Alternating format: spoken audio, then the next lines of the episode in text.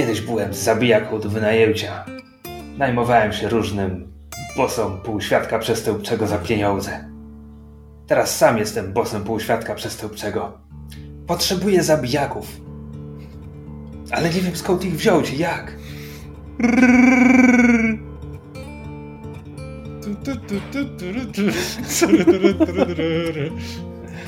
Coś z tego będzie. Krysantan i... Znowu zapomniałem jego imienia. Znowu chciałem go nazwać Bobem Fortuną. Przepraszam, Robert Fortuna. Trochę szacunku. E, cześć, to są Kosmiczni Kowboje, sezon czwarty, odcinek czwarty, w którym będziemy rozmawiać o czwartym odcinku The Book of Boba Fett, księgi Boba Fetta. Odcinek nosi tytuł The Gathering Storm, e, nadchodząca burza, gromadząca się burza. Jakieś słowo wstępu, ogólne wrażenia? W końcu. w końcu zaczyna to wyglądać jako tak. Znaczy, to tak naprawdę powinien być pierwszy odcinek tego serialu. Hmm. Mam wrażenie. Max znaczy, drugi. Znaczy, oczywiście mamy, mamy duże doświadczenie z serialami, które bawią się chronologią, tylko zwykle robią to w jakimś celu. Tutaj kompletnie go nie widzę. I dlatego tak, ten odcinek czwarty być może powinien był być odcinkiem pierwszym. E, znaczy, przynajmniej rzeczy się dzieją, jakby w tym odcinku wydarzyło się bardzo dużo, ale jednocześnie wciąż kwestionuje. To się nie składa w całość, ten, ten serial. Po prostu się to rozsypuje w rełkach. E, ale to może, może podzielę się swoimi zastrzeżeniami przy konkretnych scenach. Ogólnie natomiast e, bawiłem się dobrze. Było tu parę rzeczy, które jakby mnie ucieszyły, jakby wypadły mniej więcej tak, jak na to liczyłem niektóre, że tak powiem, odhaczyły rzeczy, co deklarowałem, że chcę zobaczyć w tym serialu. To ten odcinek je odhaczył, ale nie mogę powiedzieć, żebym był zachwycony tym, w jaki sposób je odhaczył, ale, ale dobra, no wypełnili punkty na mojej checkliście, więc nie mogę też im mieć tego za złe, że to zrobili, tak? Mogli mm. to zrobić dużo lepiej. E, to tyle, jeśli chodzi o ogólne wrażenia. W sensie, okej, okay Wciąż nie rozumiem, jak oni ten serial wymyślili, ale niech im będzie. E, przejdziemy chyba do konkretów. Mm, mm. E, konkretnie zaczynamy od retrospekcji i one zajmą pierwsze pół odcinka, e, chyba nawet więcej niż pół. E, zaczynamy zaraz, zaraz? Zaczynamy jakiś czas po wyeliminowaniu e, plemienia Taskenów, z którym mieszkał Boba i e, kamera najeżdża na Bobę, który podróżuje z bantą przez pustynię i po prostu przemierza sobie pustynię w tę i we w tę. E, I okazuje się, że ma taką rutynę, że raz na jakiś czas, a może codziennie podjeżdża pod pałac Dżaby i tam patrzy przez hololunetę i szuka jakiejś okazji, żeby tam się dostać do środka, no ale nie podoba mu się to, co widzi. Spoko, nie mam zastrzeżeń. Jest, jest to bardzo ok. E, może, może przejdę do tego już od razu. Co prawda, w dialogu to padnie dopiero w połowie odcinka, ale Boba powie tutaj. Znaczy, za moment Boba znajdzie Fenek. W związku z czym to jest e, zaraz po wydarzeniach z pierwszego sezonu Mandalorianina, nie pamiętam konkretnego odcinka, strzelam w ciemno, że czwartego. E, w związku z czym już jesteśmy już nam się flashbacki tak naprawdę zrównały no, z poprzednim sezonem Mandalorianina, więc jeszcze nie mm -hmm. jesteśmy w teraźniejszości, ale już jesteśmy tuż obok teraźniejszości. E, I Boba, Boba powie zresztą Fenek w tym odcinku o Sarlaku, że to, tak, to on mnie pożarł te całe lata temu. Jak deklarowałem już wielokrotnie, no jeśli spojrzymy na cyferki, które trzeba znaleźć poza serialem, bo on jakby nie zniża się do tego, żeby używać konkretnych dat, no ale serial toczy się 5 lat po powrocie Jedi. I tu wracamy do mojego ulubionego tematu, to znaczy Gwiezdne Wojny i upływ czasu. E, jak myślicie, gdzie minęło to 5 lat? Czy Boba siedział w Sarlaku 5 lat? Czy 5 lat żył z Taskenami? Czy Taskenowie zostali wybici 5 lat temu? Czy po prostu mamy to sobie wszystko podzielić na równe kawałki i Boba spełdził w Sarlaku parę miesięcy, potem parę miesięcy był więźniem Taskenów, potem dajmy na to dwa lata z nimi mieszkał, a teraz trzy lata jakby to jest tak efemeryczne, ja nie mam pojęcia. Muszę zakładać, że Boba spędził z Taskenami więcej czasu niż widzimy w tych dwóch Mhm. odcinkach, zanim go wybili. No bo gdyby, gdyby przyjął, że między drugim i trzecim odcinkiem tak naprawdę wcale. Kurde, ale tam nie może minąć dużo czasu, bo trzeci odcinek dzieje się zaraz po, zaraz po zdobyciu pociągu. A jednocześnie Boba nie tylko został rytualnie odziany w taskańskie szaty, ale operuje ich językiem już i tak dalej. Jakby nie wiem, gdzie się ten czas podział. Myślę, że parę lat, nie wiem, rok, dwa. Czekaj, bo ile on kijek swój dostał już po. Na koniec drugiego odcinka, po, po przejęciu pociągu. Okej, czyli myślę, że przed pociągiem y, musiało dłu- dłużej, więcej czasu zejść. Może Ale dwa lata kolei- chodził po tej pustyni szukając kijka. Może, kto wie. Ale to jest po prostu jakby. Jak dla mnie, to nie jest celowo pozostawione, żeby widzowie się zastanawiali. Jak dla mnie, to jest po prostu kompletnie nieporadnie nakręcone. Cała. Te flashbacki były po to, żeby pokazać jego życie wśród Taskenów. I on jeszcze też w tym odcinku powie, czego się od Taskenów nauczył. I to nie są lekcje, które widzieliśmy w pierwszym i drugim odcinku, więc znowu jak dla mnie to jest strasznie po prostu nieporadnie zrobione, że tak podstawowych rzeczy nie da się z tego wyciągnąć. Hmm. W pewnym momencie nie zastanawiałem się nad tym, ale jak to powiedziałeś, to rzeczywiście to jest tak, że jakoś zakładałem, że no to, to życie Znaczy, wśród ja- Taskenów to było parę miesięcy. Bo, bo jak, jak się nie interesujesz, jakby. No ja, ja mam w sobie tę straszną żyłkę fana, który chce, żeby rzeczy były poukładane, więc ja wiesz, Mhm. sprawdzam sobie timeline Gwiezdnych Wojen i ile czasu mija między. Jakby, jak oglądasz same filmy, to tylko na podstawie tego, ile Anakin wystrzelił do góry, możesz zgadywać, ile czasu minęło Mhm. między Mrocznym Widmem i atakiem klonów, a potem atakiem klonów i zemstą Sithów. Ale to nie jest bardzo potrzebne dla historii. No widzisz, no to był dzieciak, teraz jest młody mężczyzna, minęły lata, spoko. Tylko znowu, jak oglądasz, gdybyśmy tylko oglądali księgę Boby Fetta, to patrzymy na to, co widzimy i mamy takie tygodnie, miesiące, nie? Hmm. Ale w tym odcinku pada kwestia, to było lata temu. To pokażcie mi te lata, zasugerujcie mi te lata, bo ich kompletnie nie było. A on powiedział dokładnie ile lat? Czy tylko, że Nie, nie, years nie ago? powiedział dokładnie ile, powiedział, powiedział lata temu. To mogły być dwa. No ale nie są dwa lata, bo oficjalnie jest pięć lat luki. No. I znowu, to jest informacja już ekstra, spoza serialu. Nieważne. E, po- Postanowiłem, że wspomnę o tym teraz, żebyśmy potem nie przerywali odcinka w połowie. Mhm. E, Tak, nie jest to powiedziane, ale podejrzewam, że większość ludzi nie będzie, nie, nie będzie miała, nie będzie ich to obchodziło. tak. E, po czym Boba obozuje z Bantą e, i widzi właśnie. błysk. By the way, banty. So useless. Jak one wolno idą. Wiesz co? Znaczy, E, dobrze, rozumiem, niosą rzeczy ten, ale je- jeżeli sobie pomyślę, że on ileś tam razy musiał podejść pod ten zamek Biba Fortuny i za każdym razem to było takie człap, człap, człap, tu, tu, tu, tu, tu, tu, tu. Zobaczyłem dzisiaj ciekawostkę w internecie, więc tutaj cudzysłów, zna, znaczy cudzysłów, e, asterisk znalezione w internecie, nieweryfikowane. Ale podobno banty na planie Nowej Nadziei były grane przez słonie w kostiumach, więc jeśli przyjmiemy słonia za najbliższy ziemski odpowiednik banty, to e, tempo marszu słonia jest tak o połowę większe od te, te, tempa marszu człowieka. W związku z czym wciąż jest to koszmarnie ślamazarne, ale na przestrzeni godzin czy dni wełdrówki słoniem dojedziesz szybciej niż idąc. Nie, bo ja nawet patrzyłem, jakie te kroczki te banty stawiają i to tak się zastanawiałem, może to nie, nie widać, no, ale no naprawdę tak dro, drobiły jak gejsze, no. Słuchaj, najpierw to podaję tutaj twarde fakty o słoniach, a ty mi tu, że drobią jak gejsze. Może to jest tak, że pomiędzy... my widzimy je tylko wtedy, kiedy są zmęczone. One są jak gepardy i potrafią po prostu pędzić, ale przez kilka minut może. A, Muszę pe- na pewno człapać. tak jest, na pewno tak jest. Dzięki, że mnie oświeciłeś.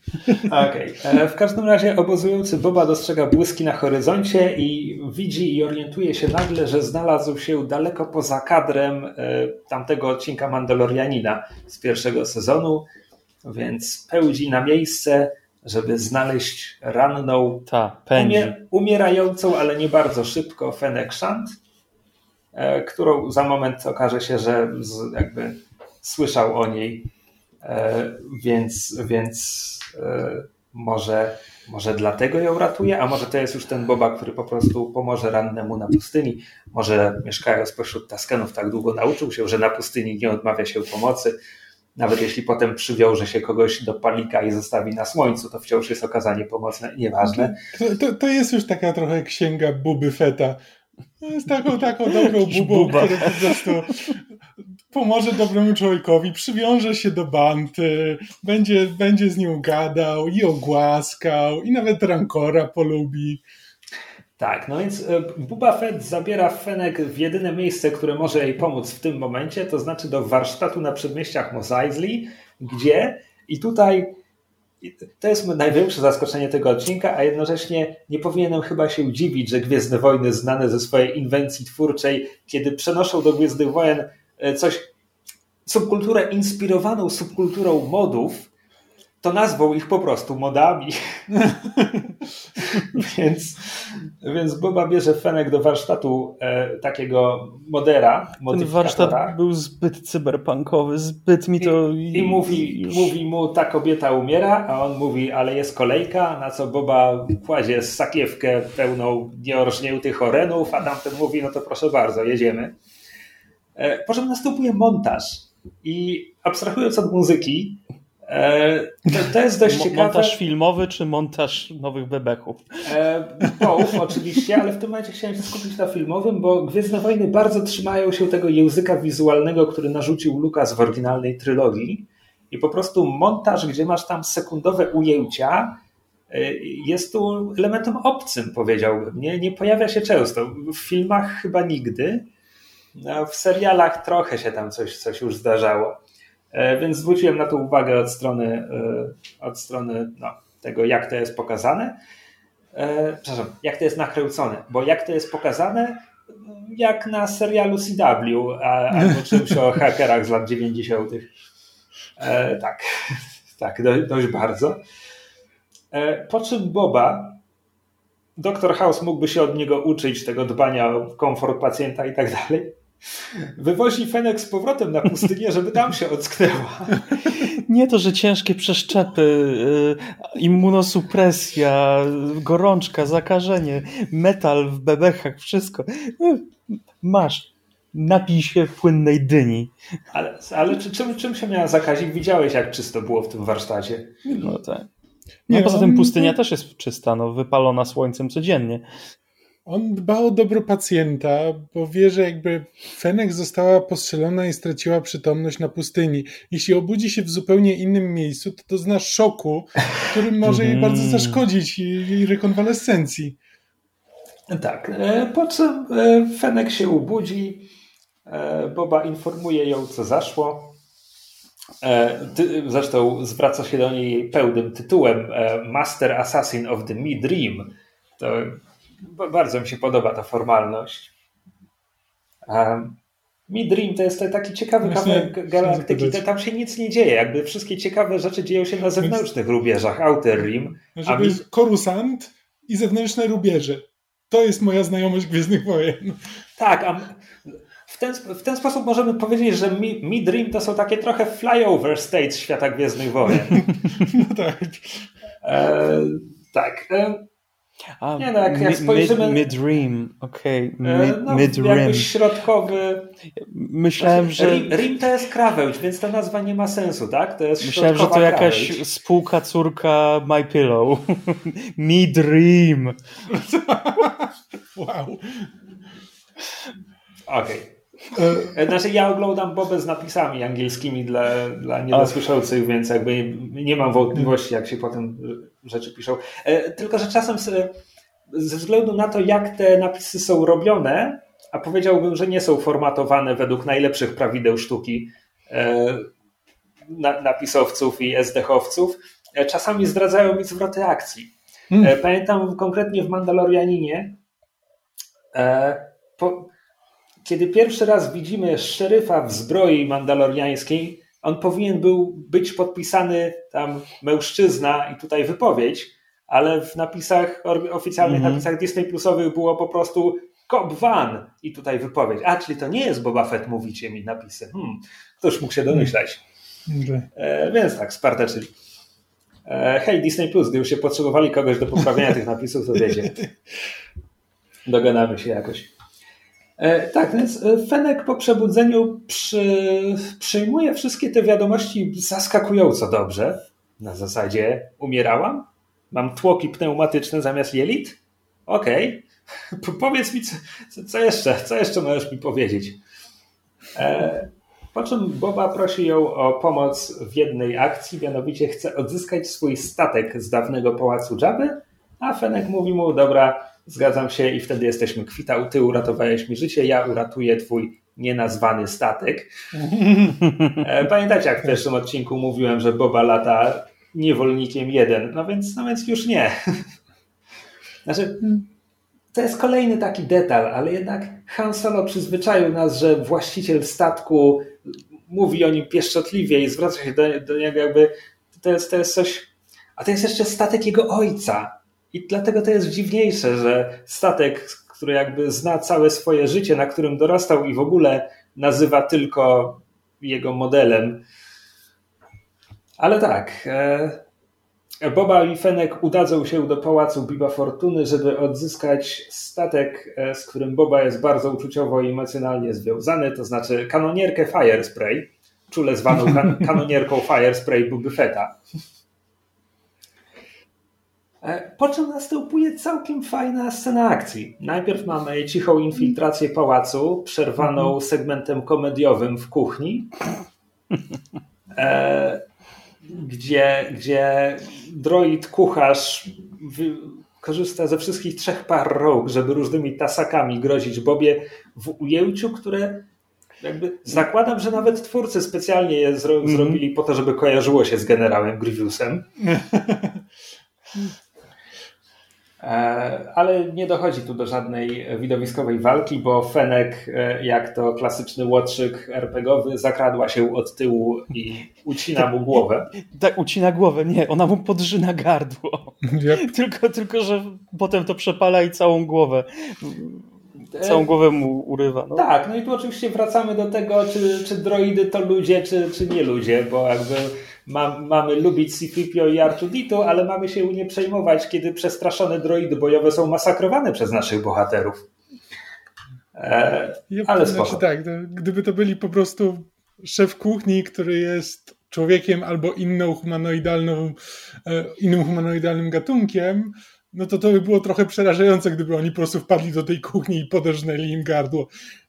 A, że to droidy. Głowę tak, można tak. przyczepić do innego droida. Może można, tak, to też jest nie, nie, niepewne, więc... Eh. Droid to nie człowiek, w końcu gdyby był człowiekiem, to byłoby straszne, że pracuje za darmo przez cały ten, przez całe swoje A z drugiej, z drugiej ma być strony, absolutnie posłuszny.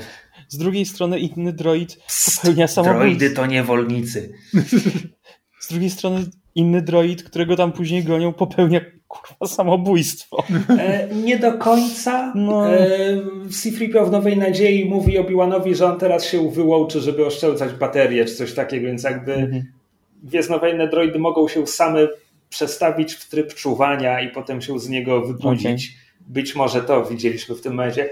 E, tytułem ciekawostki nadmienię, że ten droid e, łapiszczur e, to, to droid typu LEP, e, i one zadebiutowały w Wojnach Klonów, w sensie w serialu. E, Lep na szczury. LEP są zwane również e, króliczymi droidami. Zakładam, że, że przez ten element, który wygląda jak e, uszy, a no, angielskie słowo na rodzaj królików to chyba jest coś, co się zaczyna na lep. Nie pamiętam go teraz. Nie, nie wiem. Nie, nie na króliczej anatomii. E, w każdym razie, tak, więc e, w kuchni udaje się uniknąć podniesienia alarmu i nasi bohaterowie przemykają się dalej do hangaru, w którym jest e, statek, statek znany wcześniej jako niewolnik 1. I tam już, e, tam już e, coś się rypie, uruchamia się alarm i biegną strażnicy i zaczyna się całkiem ładna sekwencja akcji, w której e, Fenek może się dobrze pokazać, bo Boba nie robi tam wiele. Biegnie do kokpitu, a potem nie jest w stanie wylecieć statkiem. Jakby miewał lepsze dni. Jest tam bardzo ciemno, ale fej, jest, jest noc, tak? Znaczy, to nie, nie jest aż tak ciemna scena. Znaczy jest... Nie tak ciemno jak na pustyni, kiedy ratował Fenek, bo tam to po prostu hmm. zgadywałem, co się dzieje. Pewnie tak. No ale tak, to, to jest taki bardzo uproszczony heist, który jest poprawny, całkiem przyjemny i, i oczywiście kończy się strzelaniną, choć mieli wejść po cichu. Tak, nie, nie mam nic więcej do bardzo, dodania. Bardzo standardowy, bardzo. Nie, mówię, Fenek się dobrze prezentuje i ma tam, ma tam parę fajnych, parę fajnych scen, e, więc nie, nie zgłaszam zastrzeżeń. E, po czym dostajemy kolejne obozowisko, kolejną rozmowę przy ognisku w nocy. Boba i Fenek, e, gdzie z jednej strony z jednej strony jakby Fenek mówi, czy Boba jej mówi, że wszystko między nimi jest, jest już wyrównane. I Fenek zaczyna tę rozmowę na zasadzie, że no dobra, to, to, to się zaraz pożegnamy, ale oczywiście zakończy ją, że to, to ja się jeszcze, jeszcze będę się tu z tobą trzymać. Że, e, powiedziałeś, że to jest przy ognisku? To, to, to nie jest przy ognisku? W rozmawiają. Hmm. Czekaj, a gdzie była rozmowa, przy której Boba wykłada a, to rozmowa to po Sarlaku. A, dobra. No tak, dwie rozmowy przy ognisku, jedna w. Jezus Okej. Okay. Teatr telewizji. No wiesz, jakby te rekwizyty kosztują. Aha. Hmm. E, tak, więc y, co w, kokpicie, w kokpicie zaczyna się od tego, że Boba deklaruje, że ma rachunki do wyrównania. Mhm. I Fenek mu na razie tłumaczy, e, tłumaczy, towarzyszy od tak.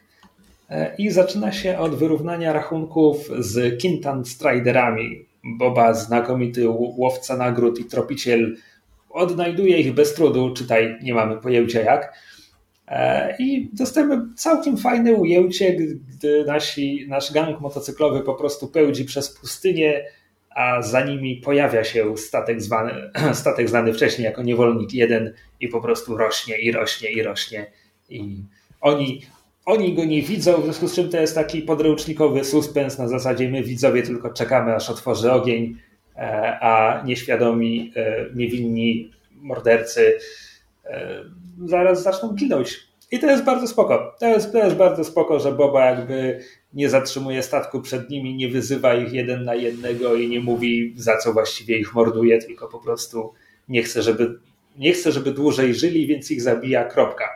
Bardzo hmm. spoko i znowu podkreślałem to przy drugim odcinku, że ja tutaj czek, wyglądam jak kaniacz Ju tych scen, w których, w których będę widział, że okej, okay, to mógł zrobić tylko Boba Fett. Jakby ten drugi Mandalorianin, który ma swój serial, on by tu nie pasował do tej sceny. No i jej, dostałem wreszcie drugą taką scenę. Jej, Boba Fett na ekranie. Rozpoznawalny jako Boba Fett. Mm. I po tej bardzo ładnej scenie następuje scena cokolwiek kuriozalna. To znaczy, tak. Boba chce odzyskać swoją zbroję i jest przekonany, że uciekając z Sarlaka zostawił ją za sobą i okej, okay, był na wpół dokonuje, przeżarty kwasem. stomatologii Sarlaka. Był na wpół przeżarty kwasem i nieprzytomny przez większość tego czasu, więc możemy założyć, że nie do końca wie, jak właściwie się wydostał z Sarlaka i może zakładać, że ta zbroja wciąż tam będzie, ale to wciąż jest bardzo kuriozalne.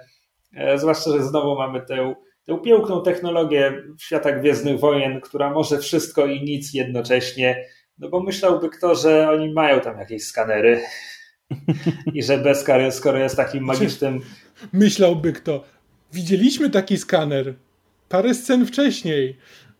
Jakby Fenek no mogła tak. wysłać tam tą swoją kuleczkę.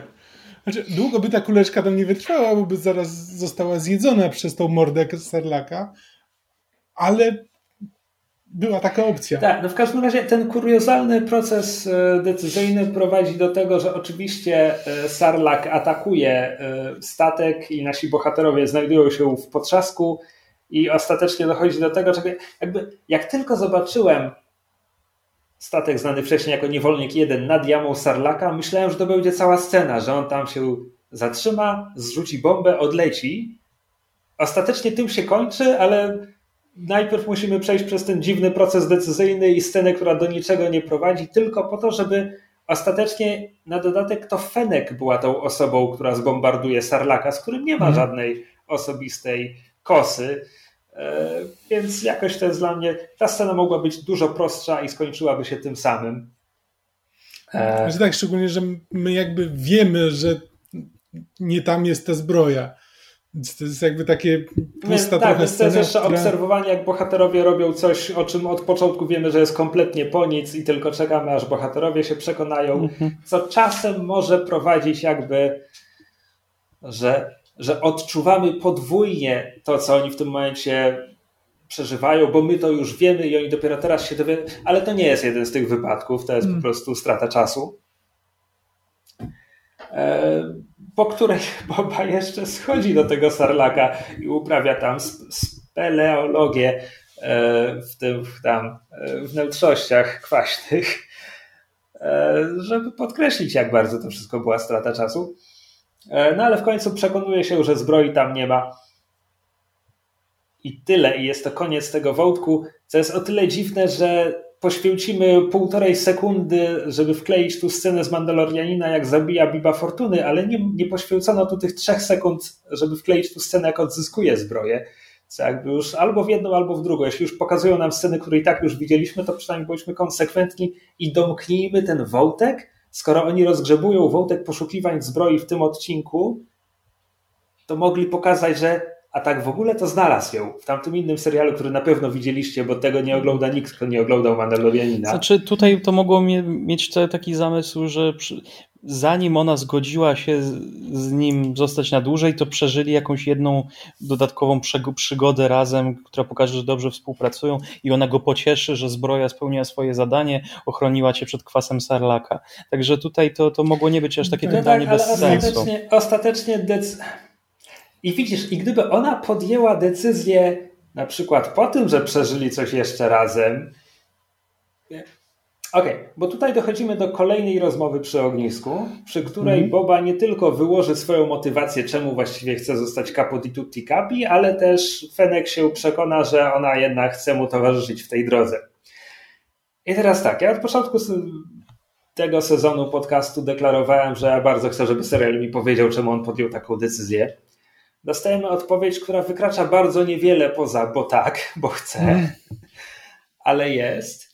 Natomiast w obrębie tego jednego odcinka te, tego gadania przy ognisku jest strasznie dużo i to gadanie przy ognisku wykłada nam rzeczy, które byłoby zgrabniej, gdyby, gdyby bohaterowie doszli do tych wniosków poprzez coś, co się dzieje, a nie tylko dlatego, że sobie przegadali rzeczy. Więc gdyby Fenek postanowiła, że z nim zostanie właśnie dlatego, że przeżyli razem przygody w pałacu Dżaby i Wiano i Sarlaka i coś tam, wolałbym to od tego, od tego Boby, który siedzi i, i tłumaczy jej podstawy praw e, robotnika i związków zawodowych i, i jak szef jest głupi, to może nie warto mu służyć. Ja będę mądrym szefem. E, Pal 6, że obserwowaliśmy od trzech odcinków, jak ten mądry szef zarządza swoim kryminalnym imperium i na zasadzie, na jakiej podstawie Boba myśli, że on jest mądrzejszy od żaby i lepiej się zna na tym biznesie? Ja naprawdę nie mam pojęcia. Tak, znaczy, to jest takie typowe zarządzanie, że po prostu Boba robi to, co usłyszał na ostatnim spotkaniu. I to, I to jest wszystko. Jeśli ktoś mu powie, że coś należy zrobić, no to jakby nie ma dyskusji o potem jak, czy ten, no to się, się robi, bo tak ktoś powiedział. Dobra, ale skoro jesteśmy przy całym tym gadaniu, chcę zwrócić uwagę na trzy kwestie. Jedna jest absolutnie drobiazgiem, ale zastanawialiśmy się, czemu, czemu e, serial używa słowa daimyo i po co właściwie to robi, skoro nigdy wcześniej w Gwiezdnych Wojnach tego słowa nie używano. Tutaj z kolei Fenek pyta Bobę, czy on naprawdę chce kierować własną go, go, gotrą. A Gotra. Gotra oczywiście jest słowem, które, które oznacza e, organizację przestępczą. W Chyba jeden z potworów, z którymi walczyła Godzilla. E, tak. tak, tak. Gotra jest również określeniem hinduskim e, i oznacza zasadniczo tyle co rodowód. Okay. Więc wracamy do tego, że Gwiezdne Wojny wykorzystują przypadkowe słowa z obcych języków. Gdzieś tam musi być. E, natomiast e, na pewno pierwszy raz usłyszałem słowo Gotra w kontekście Gwiezdnych Wojen w Knights of the Old Republic 2.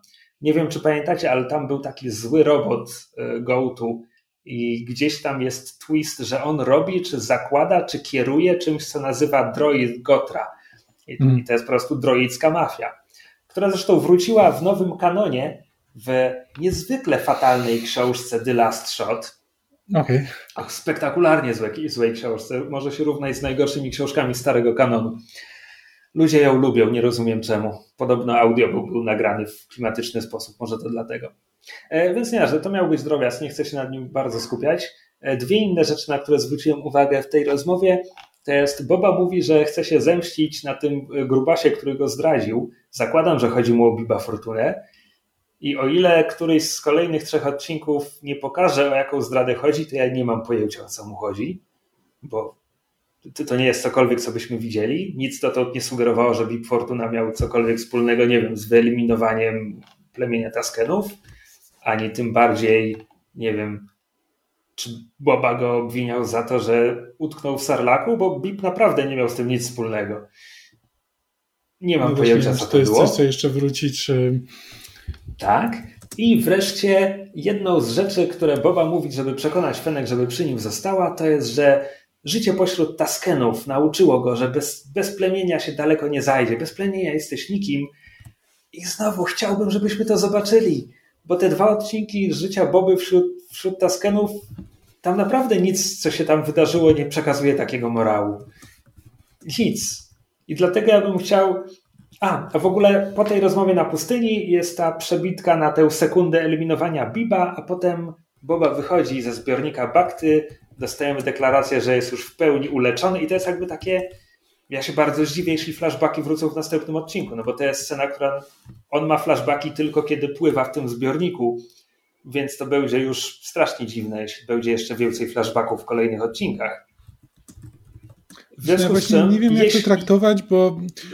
Chcę, chcę tylko no. dokończyć myśl. Więc jeśli to jest koniec flashbacków, to ja bym bardzo chciał, żeby flashbacki z odcinka czwartego były w odcinku piątym, e, żeby przesunąć to jeszcze o odcinek do przodu i żeby był jeszcze jeden odcinek o życiu Boby po tym już jak został w pełni przyjęty do plemienia Taskenów, pośród Taskenów.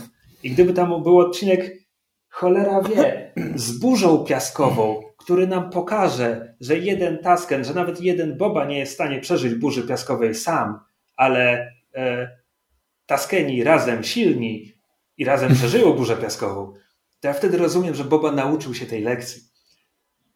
Ale nic, co się wydarzyło w tamtych odcinkach, jakby Boba mówi morał, którego nie było w tym serialu. No. Tak, a przy tym I, wciąż i nie wiem, to, czy... że serial, przepraszam, to już naprawdę koniec, to już naprawdę ostatnie, co chcę powiedzieć, to, że serial potrzebuje tych trzech długich rozmów, żeby wyłożyć nam rzeczy, które powinny być oczywiste w czwartym odcinku serialu, jakby czemu Boba chce zakładać rodzinę kryminalną, on naprawdę nie powinien musieć mówić verbatim do kamery, czemu on zakłada rodzinę, rodzina kryminalna, zakalka językowa. Wiecie o co mi chodzi. Mhm. Po prostu same, samo gadanie zamiast pokazania czegokolwiek, jeszcze to, o czym gadają, ma się nijak do tego, co nam pokazano. To nie jest dobre. Znaczy, Jeszcze raz to chodzi, że... słowo, zamykam się, naprawdę. Taskenowie w tym momencie, tak, z jednej strony liczę, że może Taskenowi ten wątek jakoś wróci, że te doświadczenia z Taskenami będą czymś więcej niż tylko motywacją postaci, e, tylko jakoś jeszcze odegrają rolę w fabule, bo inaczej to jest tak naprawdę trochę bez sensu, bo to jest to, co mówię, że ten odcinek mógł być pierwszym, że po prostu sam fakt, że Boba wylądował e, w Sarlaku po tym, jak służył Jabie, byłby wystarczającą motywacją, żeby zrozumieć, czemu on nie chce już być łowcą nagród, chce stworzyć coś więcej i żyć inaczej. A wkładanie w to trzech odcinków z Taskenami tylko po to, żeby dojść do tego samego wniosku, nie wnosi nic dla mnie do tego serialu. I po prostu nie, nie wiem, jak to traktować. Dlatego liczę na to, że może ci Taskenowi jeszcze będą mieli jakąś dodatkową rolę, bo tak naprawdę w tym momencie to sprowadzają się do właśnie do takiego fridgingu Taskenów, że po prostu no, Boba miał kogoś, na kim mu zależało, kto zginął. W związku z czym on teraz musi zmienić swoje podejście. No. I tyle. I to po prostu to służy za motywację dla postaci i nic więcej. To, dla mnie to jest trochę za mało. Zgadzam się. Nie, nie mam nic do dodania. I tak już powiedziałem za dużo. Mamy kolejną scenę. E, no więc jakby jeszcze wracając, no Boba, Boba wychodzi ze zbiornika Bakty, mamy deklarację, że już się w pełni zago zagoił i w tym momencie Wygląda jak dochodzi... młody Bóg. Ta... tak, e, tak, dokładnie. E, po czym pada chyba najgorsza wymiana, jaka na razie padła w tym serialu. To znaczy, Fenek wchodzi i pyta, ale co z bliznami wewnątrz? A Boba odpowiada, tego ją się dłużej. Że ktoś to napisał i nie wyśmiano go w pokoju scenarzystów. To jest, to takie słynne z tej, z Nowej Nadziei, jak Harrison Ford do, Lukasa powiedział, George, możesz pisać takie rzeczy, ale nie da się tego powiedzieć. Tak, znaczy akurat konkretnie chodziło mu o wymyślone nazwy własne George'a Lucasa, ale tak. Ale tak. To, to, to, pasuje i tutaj. E, po czym e, bez jakiegoś ciągu logicznego przenosimy się do przybytku Garsy Flip, e, gdzie Krasantan zapija smutki i osobiste porażki i wściekle patrzy na grupkę Trandoszan, którzy się dobrze bawią, po czym wszczyna pijacką burdę,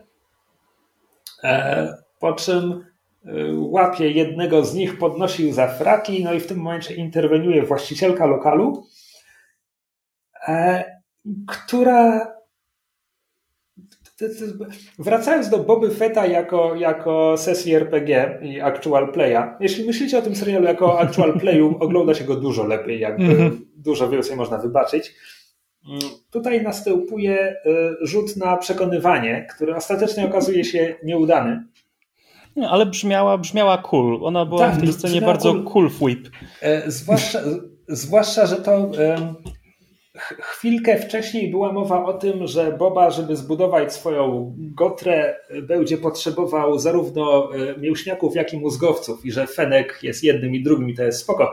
Po czym przechodzimy do sceny, która pokazuje, jak, jaka Garsa Whip jest opanowana i jakie ma gadane i w ogóle ja mam nadzieję, że Boba ją jakoś wciągnie w swoje kryminalne imperium, bo inaczej to nie wiem, czemu te sceny ustawiono tak koło siebie.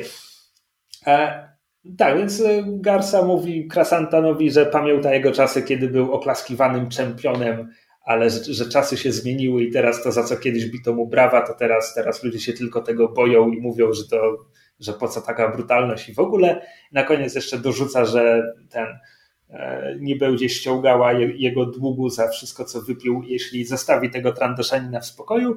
I już myślimy, że przekonała Łukiego, kiedy ten e, ponieważ to jest znowu takie spełnianie życzeń fanów, tak? Han Solo mówił, że łuki wyrywają ludziom ręce, więc teraz raz na jakiś czas musimy zobaczyć, jak jakiś łuki faktycznie to robi. E, Chyba więc... pierwszy raz to zostało pokazane faktycznie. A racja, e, w Przebudzeniu Mocy była wycięta scena tylko, gdy Czubaka robił coś takiego. Okej, okay, dobra. Nie wiedziałem. E, no, detal. Ja, ja, myślałem, że on i tak poszedł jej na, na rękę, bo, e, bo wyrwał tylko jedną ostatecznie. A chyba obie chciał. Można, można to tak interpretować.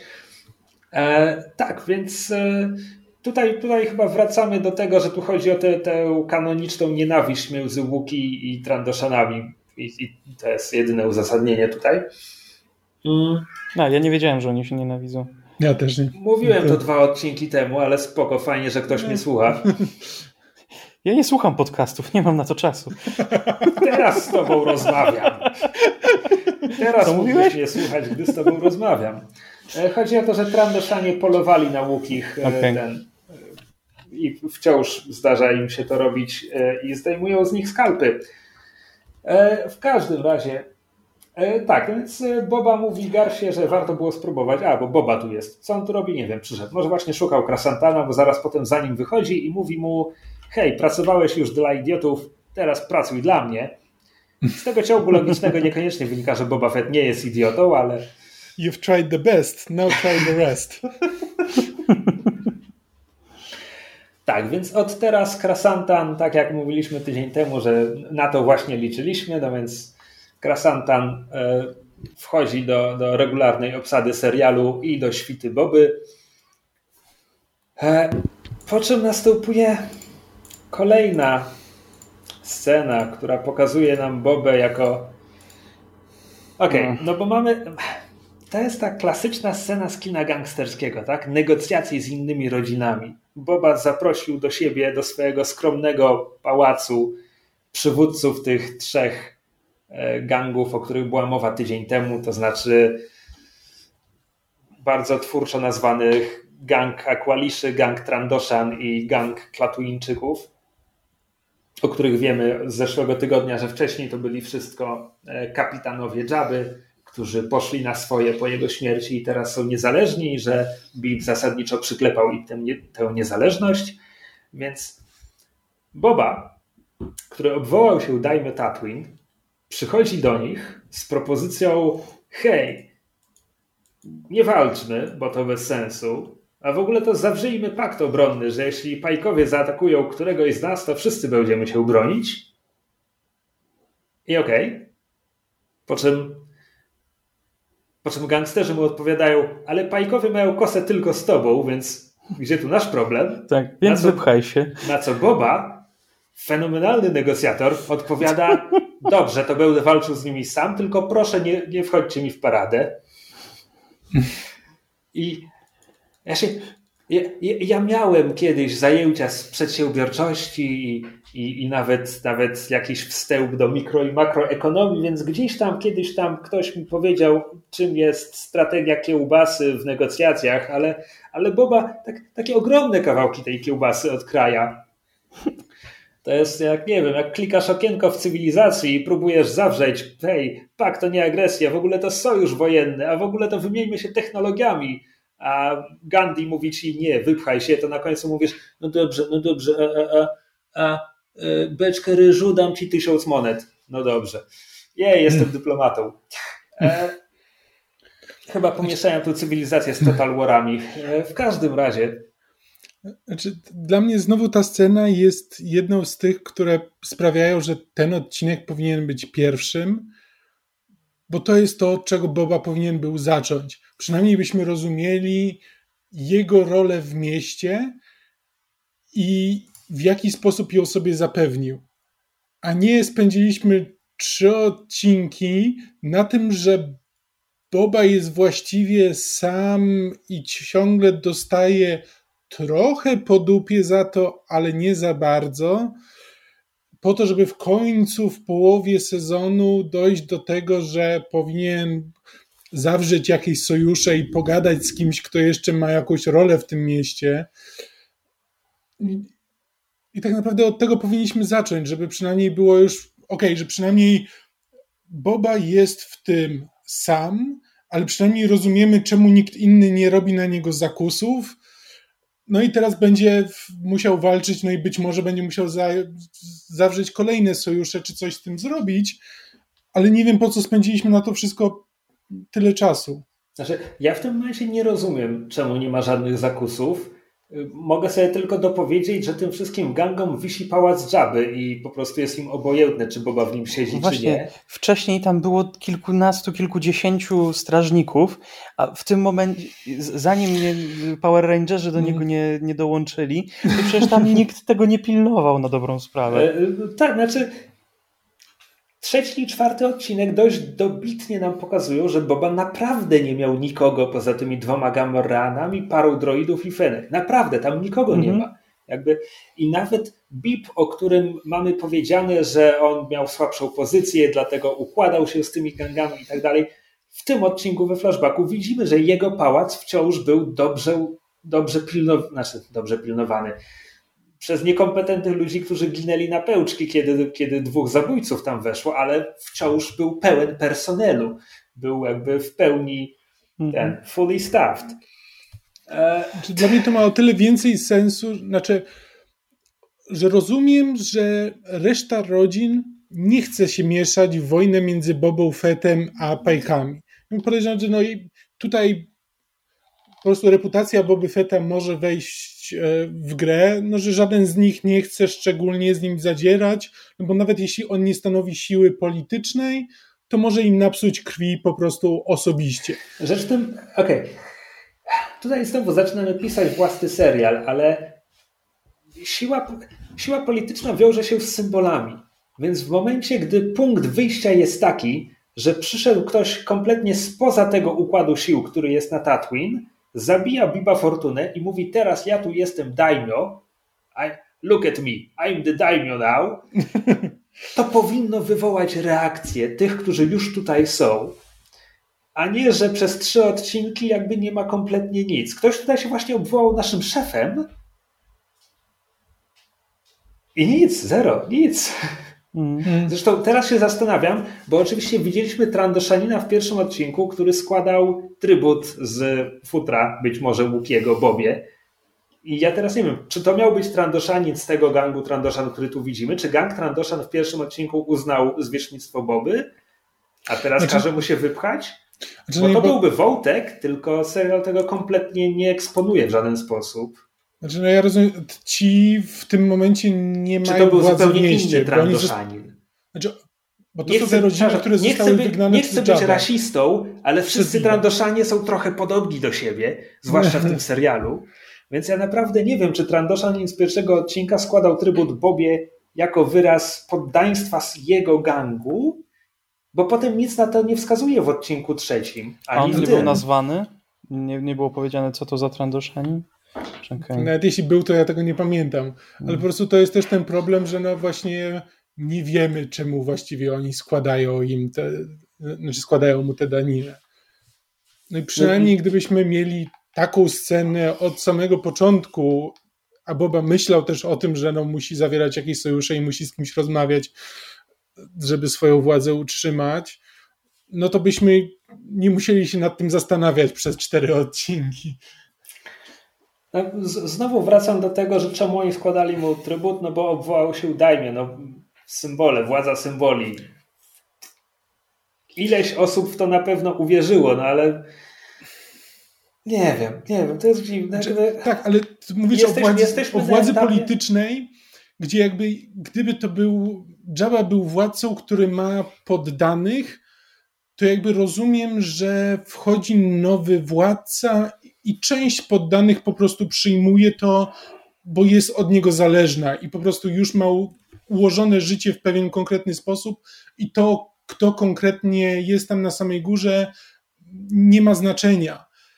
Ta władza symboliczna ma duże mniejsze znaczenie w organizacjach gangsterskich i mafijnych, gdzie no jednak siła będzie, będzie ważna i będzie miała znaczenie. No tak, więc być, być może wyjaśnienie jest po prostu takie, że za Bobą Fettem ciągnie się taka legenda z takim przekozakiem i zabijaką. Mm. Znowu pierwszy odcinek. Boba przyszedł e, Perpedes do salonu Garsy Flip. Mówi jej, usiadłem na tronie po Bibie i po Dżabie i Garsa mówi, w takim razie to jest twój lokal. Daj mi sama. Znaczy, po prostu serial to zakłada, że po prostu wchodzisz w ten serial zakładając, że Boba Fett jest takim badasem, że nie potrzebujesz tłumaczyć takich rzeczy, że po prostu jest jasne, że wszyscy przyjmują na wiarę, że no jak Boba Fett mówi, że jest teraz władcą, to, to nie ma co mu podskakiwać. Tylko, że nic w serialu nam tego nie pokazuje. Po prostu musisz mieć tę wiedzę z popkultury. Tak, no to jest jakby dość karkołomne przedsięwzięcie pokazać, pokazać jak Boba Fett żołdzi swoim kryminalnym imperium i to kryminalne imperium składa się z niego i, i trzech innych osób. Ojej. No dobrze. Jest w tej scenie jeden power move, na który Boba się zdobył. Ciekawe, kto mu go podpowiedział, bo stoły, przy których ucztują zebrani gangsterzy, są ustawione na środku sali tronowej, co oznacza, że jest moment, gdy Boba może zaprezentować, że hej, ja też mam rankora, kiedy tam, e, kiedy tam łapa spod, spod ziemi się e, wyłania i pazury przez kratę i w ogóle i wszyscy gangsterzy są przerażeni a Boba im mówi, nie ma się czego obawiać, siadajcie proszę nad moim e, basenem pełnym rekinów i pirani. To było ładne, to było trochę blofeldowe, to jest ok, to spoko, więcej takie, czegoś takiego proszę. E, no ale znowu, no ci wszyscy gangsterzy opuszczają ten pałac, przystawszy na wygórowane żądania Boby, zostawcie mnie w spokoju, proszę, kiedy będę się bił z pajkami. E, I co? E, I dostajemy już tylko scenę balkonową Boby i Fenek, którzy obserwują właśnie oddalających się gangsterów, no i rozmawiają o tym, co, co będzie dalej. I tu pada scena, którą próbowałem sparodiować w naszym intrze, ale Rafał wziął interpretację w innym kierunku. Bo, bo Boba mówi, że po, potrzebuje ten. Yy, no, cyngli do wynajęcia, I need muscle. Na co Fenek mu odpowiada, a czy masz pieniądze? Boba mówi, mam dużo kredytów. Na co Fenek mówi, przepraszam bardzo, na co Fenek mówi, za pieniądze można wynająć mięśniaków, jeśli wiesz, gdzie ich znaleźć.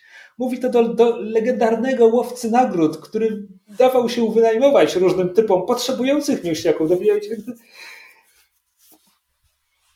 Czemu Bobie, Bobie Fecie trzeba tłumaczyć rzeczy jak sześciolatkowi? Znaczy, ale właśnie o, o to chodzi w tych pierwszych trzech odcinkach, że on musi dojść do jakby takich podstawowych rzeczy, z którymi moim zdaniem już powinien zaczynać ten serial. Again, to ona tego nie tłumaczy Bobie, ona to tłumaczy tym 7-8-letnim dzieciakom, które to oglądają. Okej, okay, już, już ustaliliśmy, serial ma PG-14. Tak? Znaczy, ja się zgadzam, że ob, znowu obrażasz 7-8-letnie dzieci, no to jest naprawdę... Po...